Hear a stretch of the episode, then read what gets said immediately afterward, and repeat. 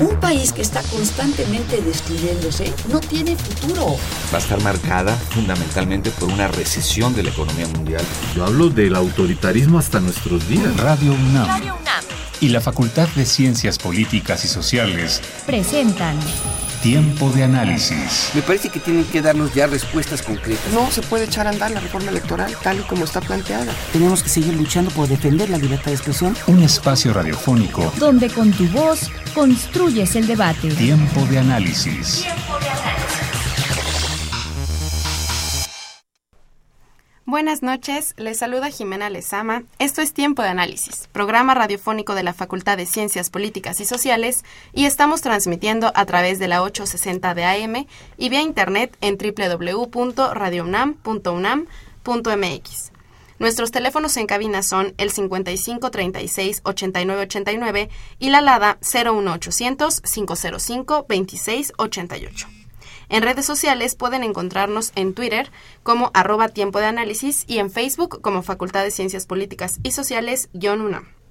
Si a alguno de ustedes les gustaron los programas anteriores, los invitamos a que los escuchen en www.políticas.unam.mx. Esta noche, en Tiempo de Análisis, hablaremos sobre la importancia de la lengua materna. Y para ello, contamos con la presencia de Alfonso Figueroa y Jorge Caicedo. Buenas noches. Gracias, vamos. Bien, los presento. Alfonso Figueroa es bajista de los Highway, bajista de lo que era Santa Sabina y fundador del Calmecac Chichimecac, que a su vez fundó un disco Paisaje Sonoro de un día en Nahuatl. Buenas noches, Poncho Figueroa. Hola, mucho gusto de estar aquí. Jorge Caicedo es especialista de patrimonio cultural y material, acreditado por la UNESCO, editor del Towehue Tlachtoli, que es un libro en náhuatl para niños escrito en milpa alta, y director del Human Editage. Buenas noches, Jorge. Gracias, muchas gracias por la invitación. Bien, pues, ¿qué les parece si definimos muy brevemente qué entendemos por lengua materna? Bien, bueno, pues entendemos que es una lengua o idioma que una persona aprende sin previo, no sé, no como el español o como una lengua extranjera, sino que es algo que es en el medio natural en el que se desenvuelve, en el que nace la persona. Entonces es a través del contacto inmediato que tiene desde bebé, las primeras palabras que aprende, su manera de aprender con H el mundo, es la forma en la que, o lo que vamos a definir como la lengua materna que tiene el, el sujeto. ¿Estaremos de acuerdo en eso? Eh, sí, pues sí. Eh, Poncho Figueroa. técnicamente creo que es el, el, idioma con el que te habla tu madre para enseñarte el mundo. ¿no? Exacto. Y sí, pues sí, ahora sí que en esa, en esa definición está creo que incluido un poco eso. Okay. Pero eh, más allá de, de la definición, la lengua materna sobre todo trae una carga simbólica. Okay. O sea, la lengua es, un, es una serie de símbolos y signos que fundamentalmente nos transmiten lo que vienen a ser los valores. Eh, los valores que se van a representar a través de rituales, que nos van a hablar de nuestros héroes y que nos van a dar esta simbología a través de la cual nos vamos a entender. El lenguaje no es solamente la palabra, el lenguaje es también la seña, el lenguaje es también el sonido, es la mirada. La imagen la imagen, o, o, como Poncho, ¿no? Que es, es un, es un eh, habla el lenguaje de la música, por ejemplo, ¿no? Que es, es, otra plataforma de lenguaje. Entonces, cuando hablas de lengua materna, lo que estás hablando es de la base de valores que tú tienes fundamentalmente, ¿no? Ok. En ese marco, ¿cómo estamos en México en justo no existe solo una lengua, ¿no? que sería el español, ni existen dialectos, sino que son lenguas también. ¿Cuántas, Jorge me comentaba que la disminución de lenguas había sido, el dato del INEGI es que había 72 lenguas indígenas y pues justo más de la precisión que no son 72 ya, sino 65. En ese marco, ¿qué pasa en México con las lenguas? Poncho Figueroa. Eh, pues un asesinato de mundos, de eh, universos, de posibilidades de existir que se están negando, las estamos aniquilando Y eso creo que es una tragedia absoluta, ¿no? Platicábamos ahorita en el camino. Ahora estamos pasando a ser los primeros norteamericanos nacidos en México, ¿no? En México, que sería la, la manera correcta de, de, de decir el nombre de nuestro país, ¿no? Nosotros mismos somos los primeros en, en negar esa influencia, esa raíz, ese, esa procedencia en la, en la, presentación de quiénes somos. ¿no? Nos, nosotros no somos mexicanos, somos mexicanos, ¿no? Y eso es una, una diferencia eh, la sonoridad, en, en, la intención, en, el, en, en el, los símbolos de los que estaba hablando Jorge. ¿no? Sí, y fíjate, por ejemplo, la pregunta que me hacía mi maestro en Náhuatl, cuando, cuando aprendí con Lucio Carpanta, bueno, y también Inocente Morales, que es un maestro que compartimos, eh, era, bueno, tú eres, y bueno, te la voy a hacer a ti, Jimena. ¿Tú eres eh, mexicana? Sí. ¿Y qué idioma hablas? Híjole, español. Ahí está. Eh, es... Completamente eh, eh, está muy padre porque es como probar cómo el lenguaje nos domina a nosotros más que nosotros usar el lenguaje. Nosotros eh, no sabemos qué hablamos aquí en nuestro país.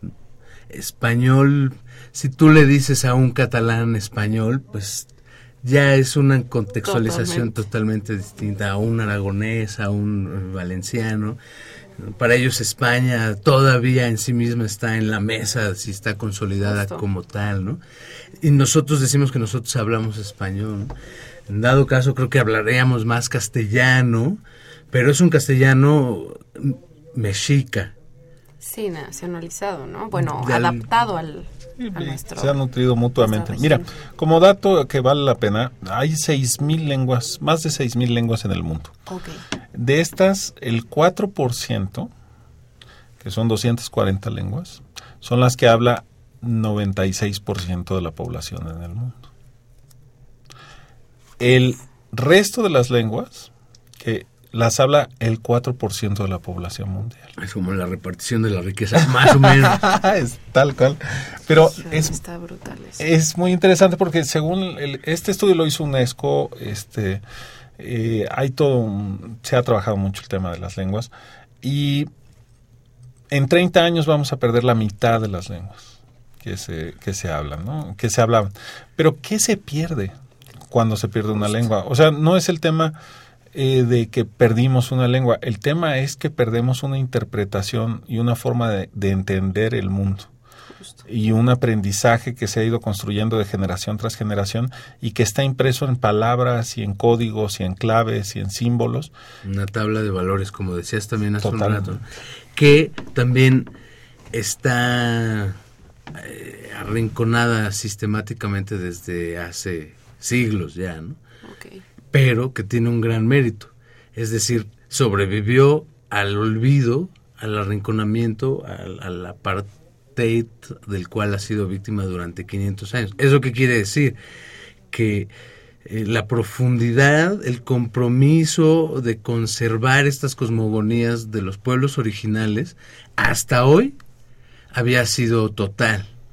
Y por eso también te digo, ahorita somos, es la primer generación de, de gente original del país que está negando hablar su propio idioma. Ellos ya no encuentran un valor tanto como antes en, en desarrollar ese conocimiento, ¿no? Y es ahí cuando existe, pues que se esfuma, se desvanece, la gente habla idiomas más eh, que tienen que ver más con la productividad que con el conservar una simbología del tamaño de un idioma, ¿no? Porque eso es lo que lo que está diciendo Jorge es se pierde un universo de relaciones, Totalmente. que eso es lo que le está faltando, ¿no? Estamos inmersos en un occidentalismo capitalista, materialista, ciego, que está devastando todo, está devastando la cultura, está devastando el, planeta, está devastando la vida, y en ese sentido, eh, pues estos idiomas nos han llevado casi, casi, pues a la pura destrucción.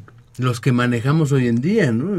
La gente, el, el 4% de los idiomas que puebla, ¿no? Esta, esta ecuación que es inverosímil, ¿no? Que dices, ¿cómo es posible que... Es la metáfora de la repartición de la riqueza, es una tragedia humana brutal a la cual en realidad estamos expuestos por normas que nos crean idiomas como, pues, estos, este porcentaje tan nimio en relación a la cantidad de universos que se están negando en el mundo de su existencia, ¿no?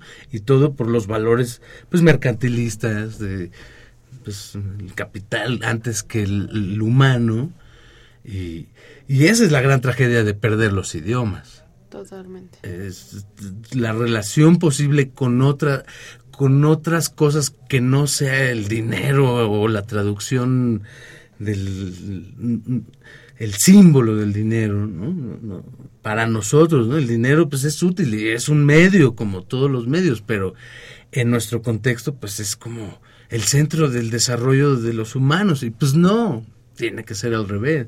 Entonces hay que hablar el náhuatl porque el náhuatl nos proporciona humanismo nos proporciona o es por, por poner un ejemplo yo nosotros nos hemos acercado al náhuatl por suerte hemos tenido acercamiento con los ancianos, que son en realidad pues también las generaciones que muy pronto van a desaparecer de, por, porque así es la existencia.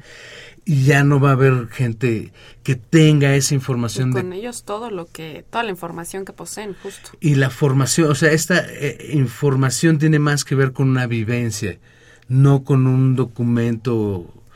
Y, y en ese sentido también la pérdida pues es fatal porque pues se van ellos y ya no tenemos ningún nexo con lo que era el mundo antes de esta modernidad, entre comillas, ¿no? esta evolución de los últimos años que lo que ha hecho es más que nada destruir en lugar de crear. ¿no? Entonces, eh, es un tragedión. Yo creo que, que, que, los jóvenes ahorita no estén interesados en regresar a sus raíces, a preguntarle a los ancianos, porque ese también es no hay escuelas, no, no hay como una metodología muy específica, hay que crearla.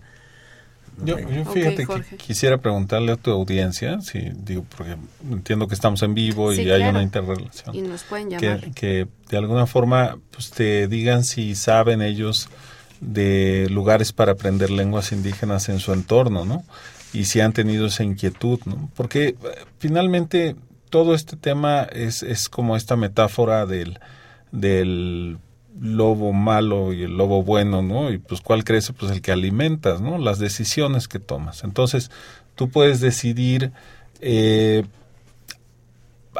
yo no, yo no tengo, o sea, yo creo que es indispensable hablar inglés, pero también es indispensable hablar una lengua indígena. En un país con una multidiversidad como la que tenemos en México, este, yo creo que por, por un sentido de,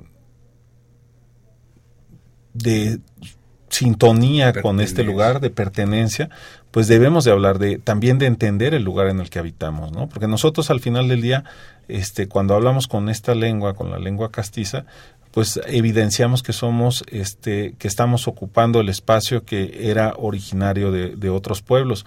Y bueno, pues vamos, está, estamos compartiendo, estamos creando esta relación, pues yo creo que lo mínimo que podemos hacer es establecer también de nuestra parte un compromiso por hablar la lengua de ellos, ¿no? Y que puede ser el náhuatl, puede ser el maya, puede ser el purépecha, el rarámuri. Sí, 65. No, no hay ningún problema. Más bien el tema es apréndanlo y abran ¿no? su, su mente a lo que brinda esa, esa lengua con esos símbolos. ¿no? Ok. Bueno, pues les repito los teléfonos en cabina para que nos contesten la pregunta que nos hizo Jorge Caicedo. Son el 55 36 89 89 y el 01800 505 26 88. A su vez les recuerdo que pueden escucharnos y sintonizarnos por .mx y que estamos en redes sociales como arroba tiempo de análisis y Facultad de Ciencias Políticas y Sociales guion UNAM en Facebook. Bueno, pues seguimos con el tema de la lengua materna, pero antes nos vamos a una cápsula que es Políticas invita al la Feria de Minería.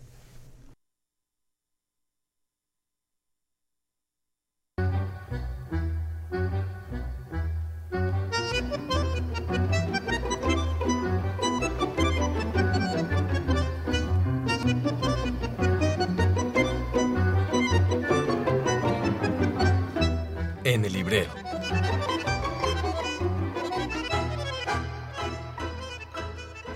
¿Qué tal? Buenos días. Estamos aquí en la Feria Internacional del Libro de Minería, en la presentación del libro Consideraciones hermenéuticas en torno al arte y el poder, coordinado por su servidor Fernando Ayala y la maestra Laura Barca. Este libro trata sobre el vínculo del arte y el poder a la luz de la hermenéutica desde distintas eh, expresiones artísticas y trata de, hacer una relación a partir de el cine, la literatura, la pintura, la escultura, eh, la escritura de este acercamiento o, o, ale, o, alejamiento que puede existir entre estas esferas, ¿no?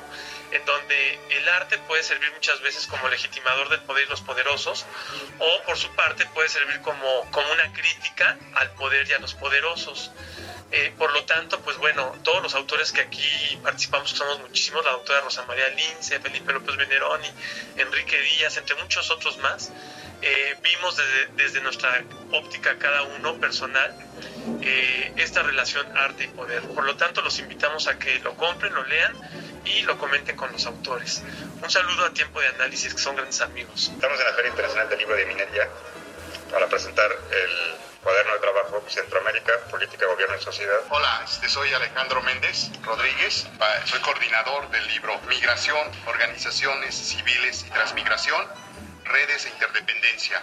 Es un libro colectivo coordinado con la doctora Silvia Molina, en el que participan diferentes académicos de la Facultad de Ciencias Políticas y Sociales. Y les mandamos un saludo a todos. Muchas gracias. Soy Eduardo Barraza, coordiné un proyecto que se llama El Cine como Recurso Didáctico en Ciencias Sociales. Lo que se trata es de saber cómo utilizamos el cine en la clase, en el aula, y el propósito es estimular precisamente eso, la reflexión de lo que estamos haciendo. Hola, buenas noches. Yo soy Carla Valverde Viesca y estoy en la presentación de mi libro en la FIL de Minería 2016. El libro se llama La construcción institucional del desarrollo social en México. Este libro lo que hace es como una especie de compendio sobre todo el proceso de institucionalización de lo que denominamos desarrollo social en nuestro país y bueno, pues abarca un contexto nacional, uno internacional y espero que les interese muchísimo. Ojalá lo puedan comprar.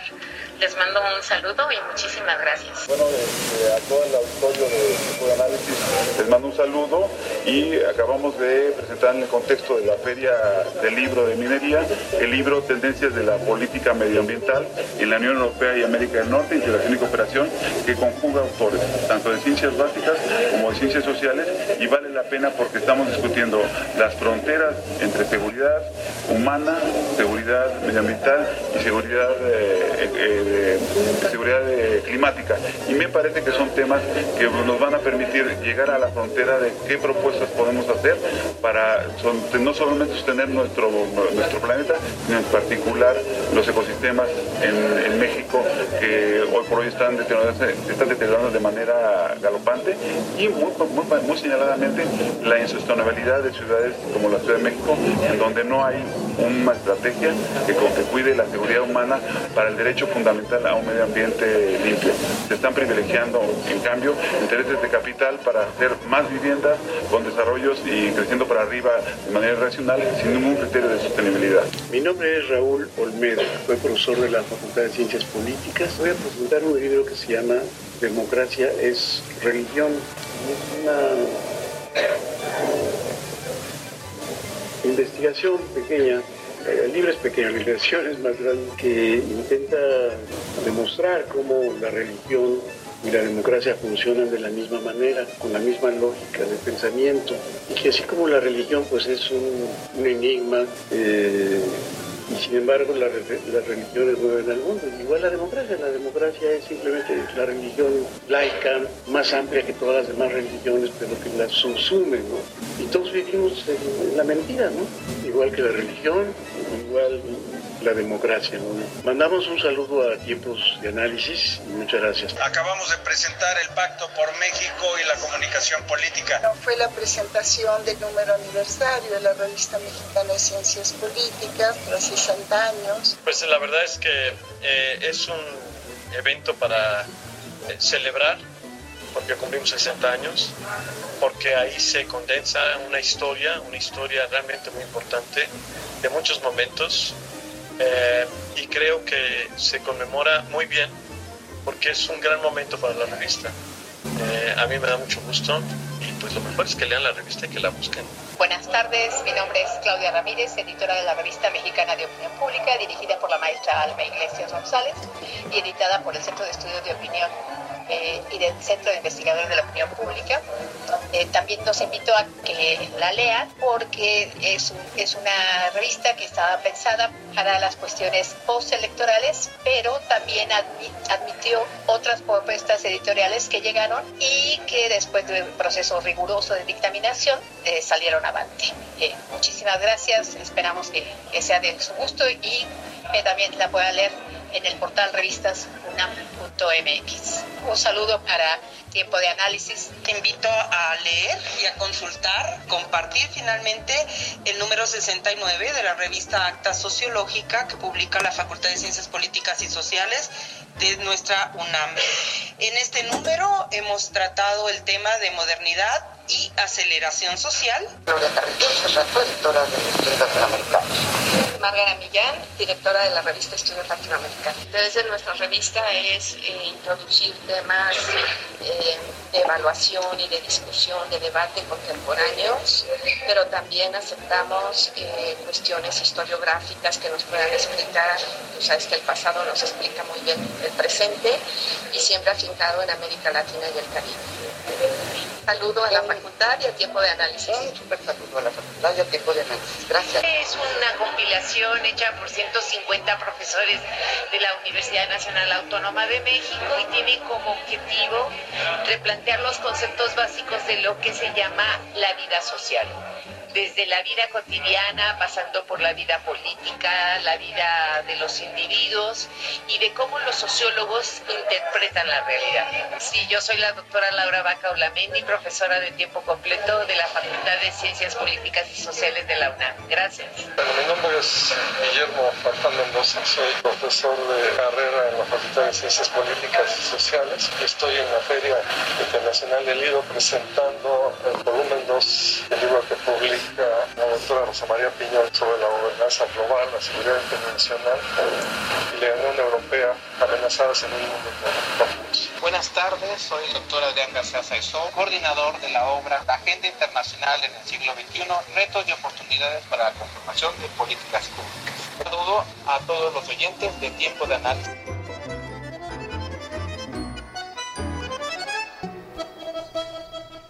Bueno amigos, regresamos a hablar de la importancia de la lengua materna con Alfonso Figueroa y Jorge Caicedo.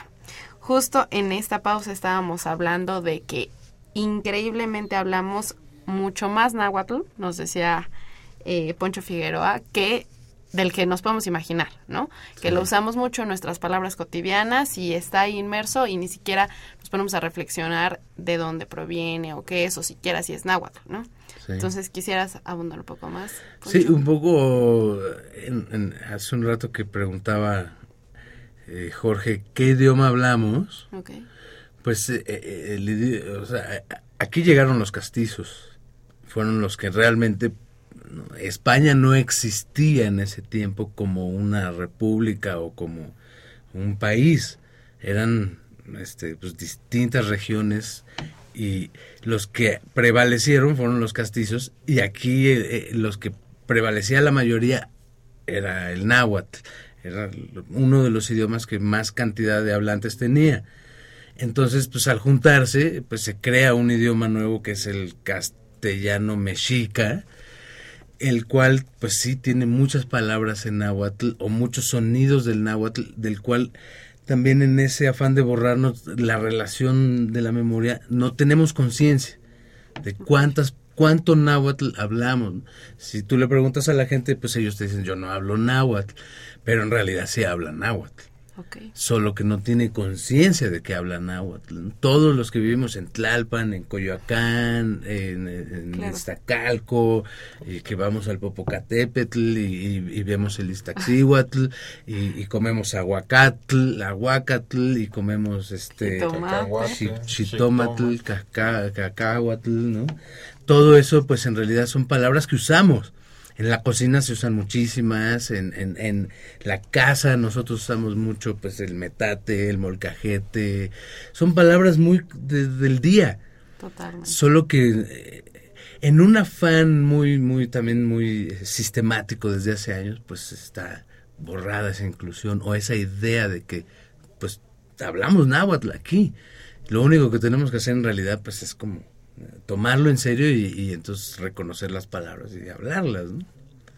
Ok, Jorge. Sí, y que además pues es un código, pero bueno, yo quisiera también tocar el, el tema de la importancia de la, de la asociación de la palabra con la pertenencia, con el lugar y con la cultura, ¿no? Ok. Y entonces hablábamos del caso de Wirikuta, ¿no? Y Wirikuta, de los Wiráricas, que pues es el, eh, lo conocemos como el Cerro del Quemado, ¿no? Y que bueno, este pues es el cerro originario de donde nace el sol, ¿no? Para los para los huiráricas, este que normalmente les llamamos huicholes, ¿no? Que es un error, pero bueno. Este, el punto es que si te despojo de la lengua, si si deja de existir una lengua, entonces ese ese ese cerro que tiene un nombre, que es Wirikuta, va a dejar de tener un nombre porque ya nadie va a saber qué significado tiene y entonces va a convertirse en un cerro. Y este, este es un proceso de despojo al que de alguna forma están expuestos, eh, estamos expuestos en la medida en que no tenemos conciencia sobre nuestra cultura y tradiciones, ¿no? El teposteco, ¿no? Digo, hablando ya de cuestiones más... Sí, aquí cerca. Náhuatl. este, pues también tú le quitas ese, ese nombre, ese simbolismo y se convierte en un, en un cerro, ¿no? Se convierte en una piedra. Pero, ¿qué es lo que pasa? Que cuando tú le vas dando identidad, por ejemplo, dentro de la cultura indígena, darle identidad a través de las toponimias a los lugares, es que eh, generas esa, esa empatía y esa pertenencia, ¿no? Por ejemplo, eh, mi hija me preguntaba el otro día sobre México, ¿no? México. Y hay toda esta discusión sobre si es el lugar en el ombligo de la luna, el lugar en el ombligo del maguey. Pero eh, entonces, pues yo lo que le decía es, imagínate que llega un grupo de, de, este, de personas y se encuentra en un valle, en una montaña, en un valle, con un lago, y que ese lago en la noche pues refleja las estrellas y la luna. Entonces, claro, pues yo estoy en el ombligo de la luna, ¿no? Y, y también describe lo que decías hace un rato, o sea, los lugares describe, los nombres de los lugares describen lo que está geográficamente sucediendo. Entonces hay un Xictli. En México hay un, un, eh, un Xi del ombligo. Y ese ombligo está hablando de un islote redondo del cual se conoce que pues existía en medio del lago. Entonces la proyección es la luna, pero en medio tiene un ombligo. No, cuando al final queda en el cenit exactamente, pues sí queda el, el, el, circulito en medio de la luna y ese es el chicli de la luna, ¿no? O sea, no se puede al final proyectar completamente porque hay un centrito ahí que es el ombligo y ese es como el centro al final como del lago es una imagen no totalmente y, y, y, eso también es esa esa relación de las imágenes pues que está directamente relacionado con la descripción de los lugares, eh, pues se pierde, ¿no? Si se, se, pierde el idioma y quién lo nombra, cómo lo nombra, pues eh, entonces geográficamente ese lugar pasa a ser nada que relacionar con nada. Y de otra manera, pues es el cerro en donde nace el sol, ¿no? Es el cerro de metal o del cerro donde está, ¿no? No sé, como que lo que decías de Coyoacán, Coyoacán, es, nosotros sabemos que es, eh, decimos el lugar de los coyotes, donde están los coyotes, ¿no? Pero describe un espacio, describe en realidad eh, eh, decías que aquí juntito se llamaba... En Veracruz nos comentaba, ¿no? Del... Del Chicotepec. Ah, ok. Bueno, que es Chico, que es ombligo, y Tepec, que es el cerro. Entonces, cuando estás ahí, ya sabes que estás en el punto medio del cerro. Pero fíjate, por ejemplo, hay cosas como Tlatelolco, ¿no? Okay. Tlatelolco es Tlalteli, que es montículo de tierra, Oli, que es movimiento, y, y Co, que es lugar, eh, comité o ya lugar. Entonces, el lugar del montículo de tierra en movimiento Entonces, no, no es como muy buen lugar para construir, ¿no? Eh, era un lugar en donde estaba un mercado, era una plaza. Este, entonces, bueno, yo creo que también esta no relación con la lengua y entender pues nos va alejando de, de, las propiedades del lugar, ¿no? Porque también, obviamente, Azcapotzalco, por ejemplo, es el lugar del hormiguero, ¿no? Entonces, este, bueno, pero ah, ahí la lengua te va descubriendo otras tantas cosas. En fin, es, es, es de verdad. Es porque en el caso del náhuatl, pues es una lengua metafórica. Está describiendo todo el tiempo, pues, eh, cosas a través incluso de, de la sublimación poética. ¿no? Eh, nosotros tuvimos la oportunidad de ir con eh, nuestros maestros son pues venerables ancianos de la tradición chichimeca en nuestro en mi caso el venerable anciano Teutli que es nuestro maestro él él también tuvo un proceso como para regresar al náhuatl, ¿no? En, en, su vida, en realidad, sus papás no le enseñaron el náhuatl porque, por una manera de protección. Eh, eh, la violencia contra la gente original era tal, la violencia en términos como de imagen, ¿no? Él, cuenta historias de, pues, ver a su padre de alguna manera humillado por los capataces, ¿no? Ver, eh, nunca entender por qué su madre tenía que entrar a la iglesia con el rostro cubierto, si era lo más hermoso que podía ofrendarle a Dios, pues él no entendía muchas cosas de cómo se traducía en la realidad. Sí, violencia simbólica. Sí, y entonces tuvo que ir con sus abuelos y sus abuelos le dijeron, mira, pues tienes que ir con, con los que tienen el conocimiento. Y ellos son los que más eh, eh, despojados de la sociedad, ellos son. Y entonces el anciano su historia es de que pues tuvo que ir con pues los teporochos, con los, maestros albañiles, con, con, un estrato de la sociedad muy, muy denigrado y muy olvidado. Y ellos sí le abrieron la puerta y le dijeron, ah, ¿quieres aprender? ¿Quieres venir a aprender? Porque esto es un tesoro y si, si tu raíz te está llamando, pues es, pues es, sigue tu voz.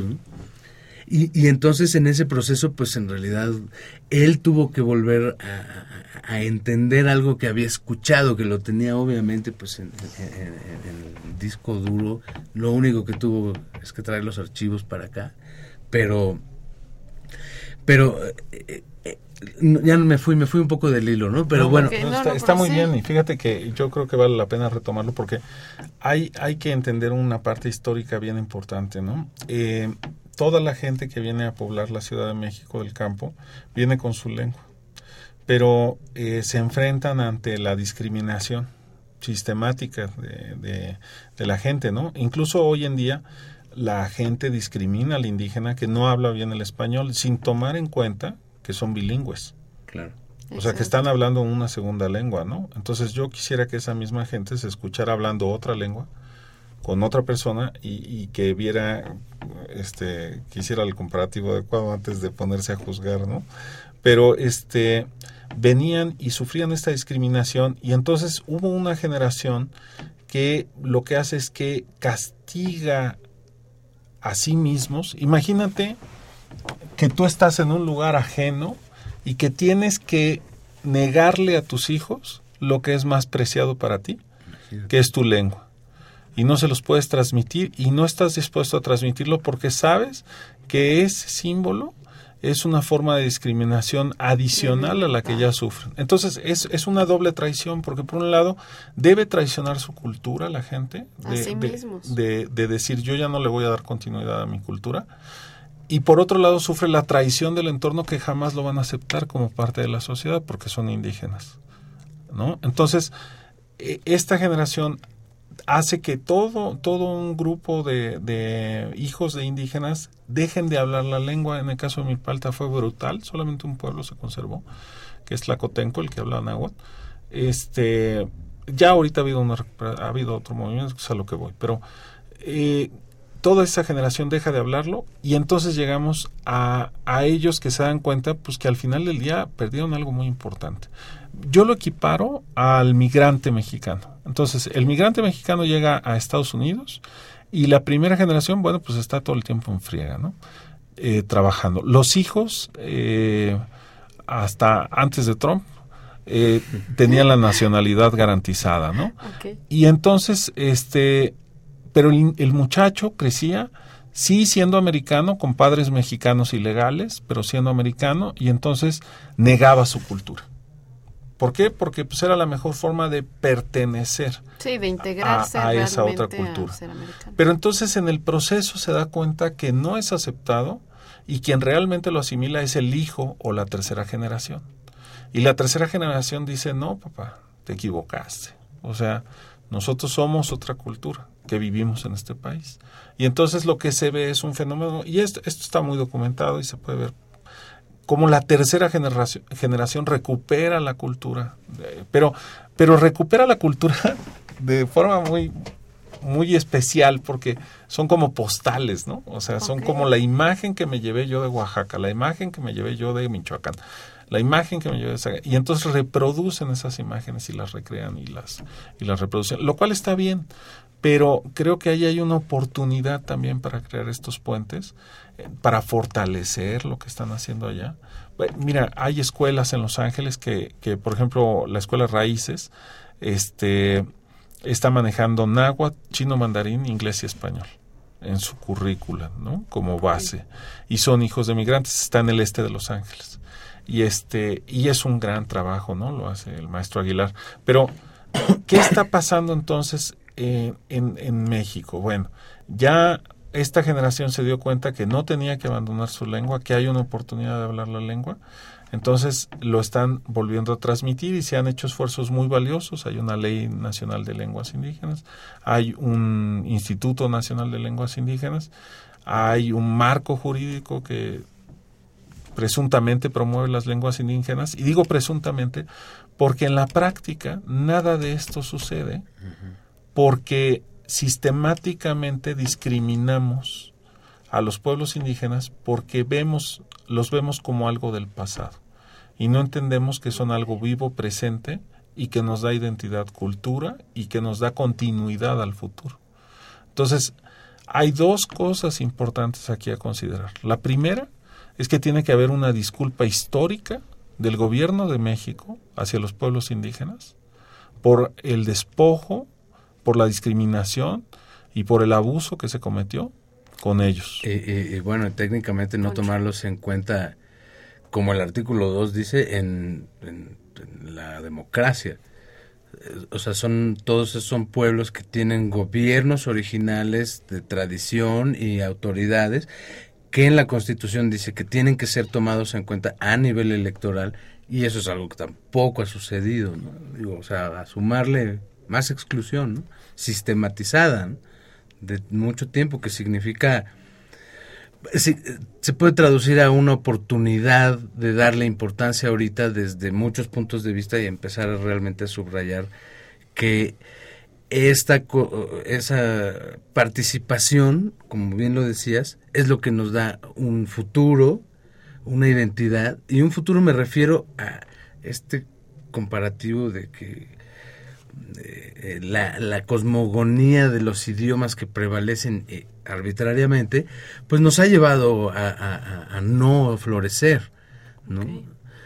Eh, ya me acordé un poco acerca de como la imagen. Eh, eh, el, el, el, venerable anciano nos enseña en, en, en, en, el universo, ¿no? Él dice que la universidad pues estudia en el, en el universo, no en un aula en donde te abstraes del universo, sino que pues te encuentras con el universo y entonces estableces las relaciones de lo que está pasando ¿no? que también es un tema en sí mismo pues de, muchas índoles, ¿no? cómo es esta eh, metodología del aprendizaje. Eh, en nuestro caso, pues e, el, anciano lo hace a, la manera antigua y eso es eh, impresionar nuestros corazones y nuestra memoria. Él, es un tlacuilo porque graba en nuestro corazón. Okay. Él, él, no está intentando que nuestra memoria sistematice datos, sino que en algún momento Él pueda llegar hasta nuestros corazones y decirnos que su experiencia al respecto de una cosa es vital y que la tiene que transmitir porque es, y esa es la enseñanza oral. La enseñanza oral no es un sistema en sí mismo, como nosotros también tenemos esa noción de que todo... Es sistemático. Claro, quizás sí, pero es es es es, es, me, eh, eh, Es más una polisistemático. Tradición oral. pero que observa el todo funcionando al todo, no está extrayendo los conocimientos y, eh, o sea, en ese eh, o sea, como comparativamente el pensamiento antiguo es mucho más moderno que el que estamos usando, es decir, eh, toma en cuenta el factor del cambio como Mandelbrot en su momento en la ecuación de decir que todo en realidad no se puede medir con las reglas de, ni de la lógica ni de la de, de- de la geometría lineal porque todo está cambiando. La geometría lineal no existe no, no, no- existe la línea recta, no existen muchas cosas porque todo está transformándose. Y entonces ese es el porqué de que eh, eh, eh, la enseñanza de los antiguos evoluciona, está en un lugar en donde se relaciona con el todo y ese es el... eh, ese es como lo medular también como Con el todo presente. con el todo presente, todo lo que puedes relacionar tú estando en los lugares. Y, y- y eso es importante porque también incluso culturalmente se denosta el hecho de que los antiguos no hayan tenido una escritura lineal proveniente del pensamiento lógico eh, eh, científico de alguna manera. ¿no? Nosotros cuando escribimos y linealizamos, pues tenemos que hacer una línea de lógica. Todo empieza aquí, se desarrolla y termina. Pues no, así no suceden las cosas en la naturaleza. Y entonces, pues las cosmogonías Se van reduciendo. Claro, y ahora la ciencia determina que, pues sí, claro, hay un factor cambiante de todo. No podemos hacer cálculos muy, muy, muy exactos de muchas cosas de la naturaleza, porque todo está cambiando. Y en ese sentido, pues es como la ciencia moderna y el, el pensamiento antiguo se tocan. Y, y, no es como eh, nosotros digo comparativamente con la música nosotros estamos presos eh, eh, eh, en una armonía y en una eh, eh, filosofía del siglo XVIII igual que nuestro pensamiento no nosotros vivimos en la dodecafonía que esa es una unidad de división de, de ondas que tiene que ver con el cristianismo son 12 notas. Nosotros Ok. usamos 12 notas, ¿no? En la India usan más notas, en, en el sonido 13 y, eh, creó... Sí, el sonido por sí mismo tiene su representación, su, su lenguaje en cada, en cada territorio, en cada lugar. Claro, y no, no usamos 12 notas, usamos 12 millones de notas, o sea, y, y- y espacios de vibración totalmente, pues, más naturales. Y a eso me refiero, o sea, como estamos presos todavía en, en, pues, la armonía que generan 12 notas. No la critico en sí misma porque yo mismo, pues, ese es mi sistema, pero... Pero hay mucho más. Claro. Totalmente. Bueno, pues está muy interesante el tema. Vamos a regresar a nuestro tercer bloque y ahorita nos vamos a la cápsula México hoy.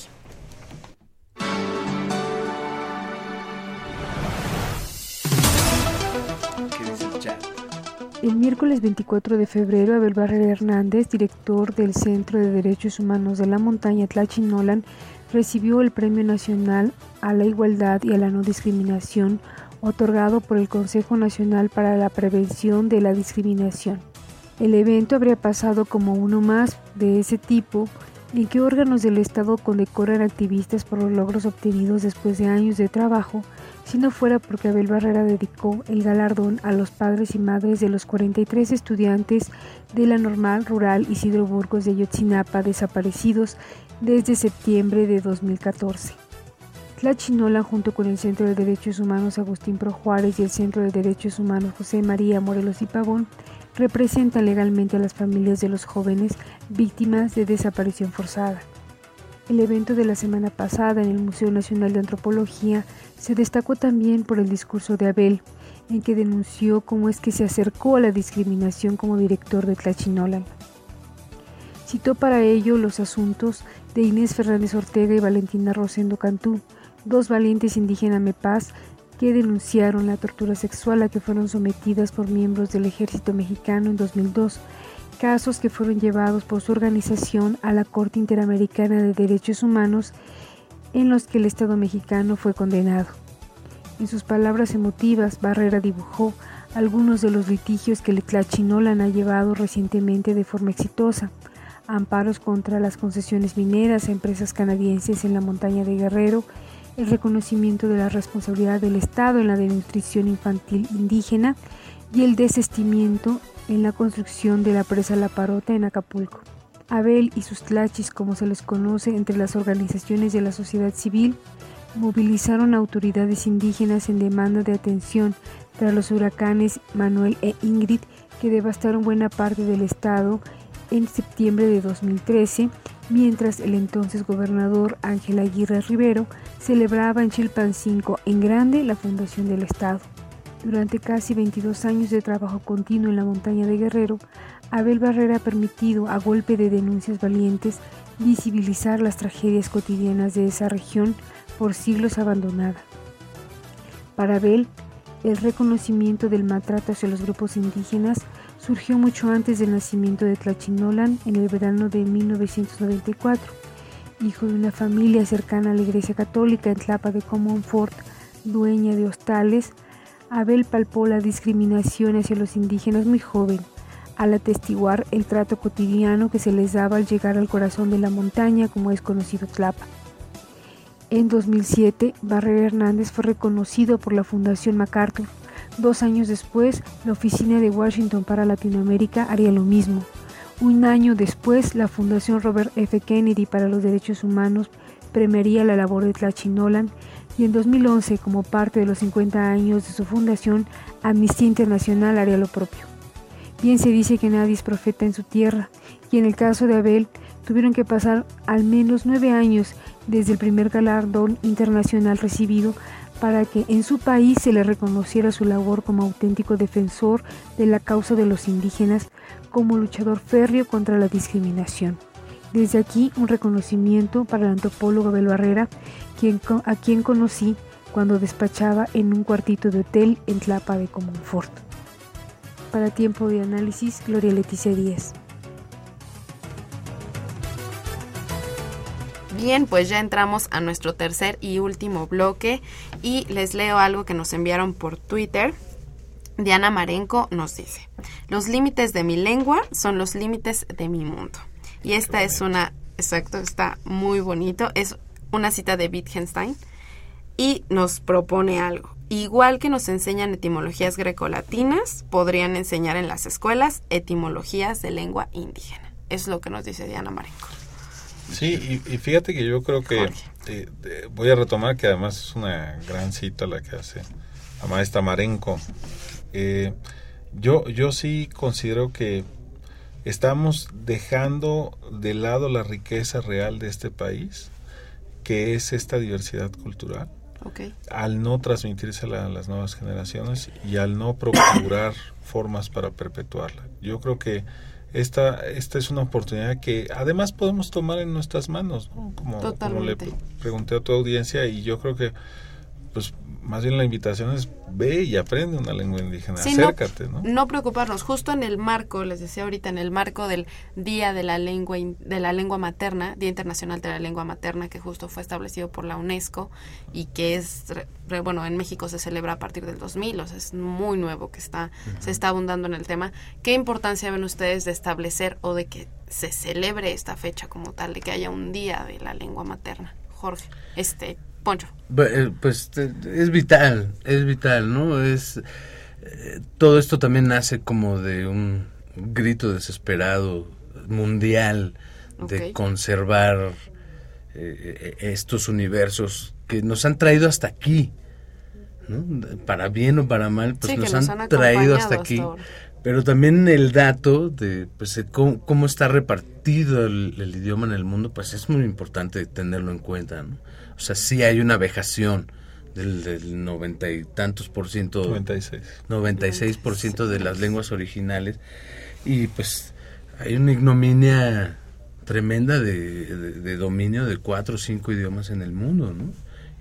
no tiene por qué. Entonces esto obliga a recordarnos, no, tenemos que rescatar lo que nos hace ser nacionales, haber nacido aquí.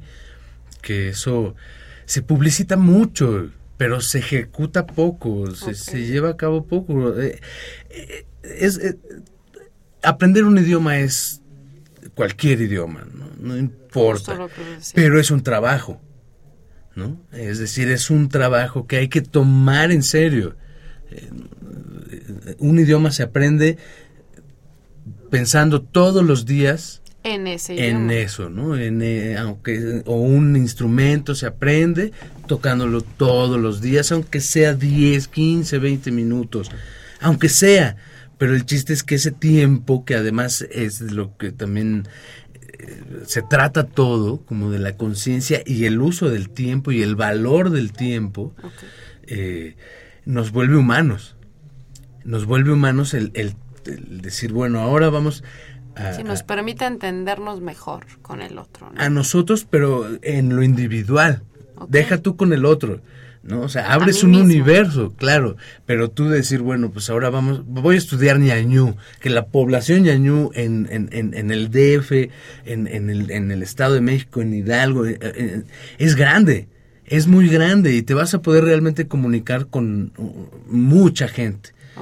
E, etcétera, con muchos idiomas, cada vez con menos gente en algunos idiomas, pero, pero otros los chavos al final pues en realidad tienen que reconocer que es el valor que los va a hacer que sean ellos procedentes de algo que tiene raíz. Es muy fuerte que estemos pasando a olvidar todo eso que nos da raíz. Identidad, como dicen. O sea, justo esta propuesta que nos, nos hace Diana Marenco de enseñar en las escuelas al igual que se enseña, por ejemplo, ya nos pone el ejemplo de las etimologías grecolatinas, pero al igual que se enseña el idioma inglés, que se enseña el idioma náhuatl, por ejemplo, que se enseñe el idioma...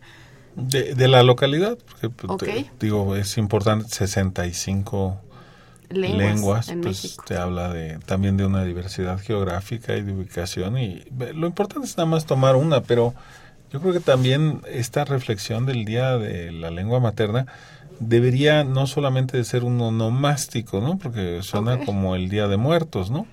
Que estamos recordando algo que está falleciendo, sino más bien, este, y, no lo digo en ese sentido porque el ritual es mucho más rico que eso, pero este, más bien me refiero a que deberíamos de utilizar esta celebración para ver realmente qué acciones están haciendo para que esas lenguas realmente pervivan. O sea, una lengua para que pueda existir debe de tener hablantes. Pero para que existan hablantes tiene que haber maestros. Pero para que haya maestros tiene que haber material didáctico. Y tiene que haber espacios donde se practique, tiene que haber espacios donde se aprenda. Y tiene que haber una política pública que esté dirigida a ello. Y tiene que haber gente que esté procurando que esas cosas sucedan. Y eso es lo que yo no veo en la celebración del Día de la Lengua Materna. Entonces, pues si es este nada más una cuestión onomástica, pues francamente no lo veo sentido. Eh, quiero sumar tantito. Eso es en términos de lo práctico. ¿Cómo, vamos, ¿Cómo no se está traduciendo a lo práctico, lo que decía Jorge? Pero en términos de pues más filosóficos, ¿por qué aprender a hablar un idioma antiguo? ¿Por qué? Eh, eso yo creo que es algo que sí, esa es la pregunta que pues... De la que debe de partir la política pública, ¿no? Claro, y personal. O sea, esa decisión no, no es una decisión política, no es una decisión pública que, que nos... Eh, eh, yo lo que iba a decir es, estaría muy bien que hubiera esas clases de etimología, pero la decisión de aprender y de querer acercarse a ese conocimiento es de las personas. No, o sea, tiene que haber políticas para incentivar y método para que eso se desarrolle, pero el interés real proviene de quién quiere hablar y por qué queremos hablar ñañú. ¿Por qué? Tiene, tiene, tiene, muchos porqués que tenemos que descubrir y ponerlos en la mesa seriamente y decir, bueno, pues este tiene este valor, ¿no?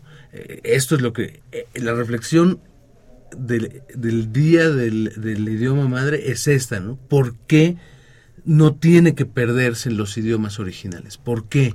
¿En qué valor de nuestra vida eh, va a quedar eh, es, esa pregunta, ¿no? porque al final en realidad determina quiénes somos.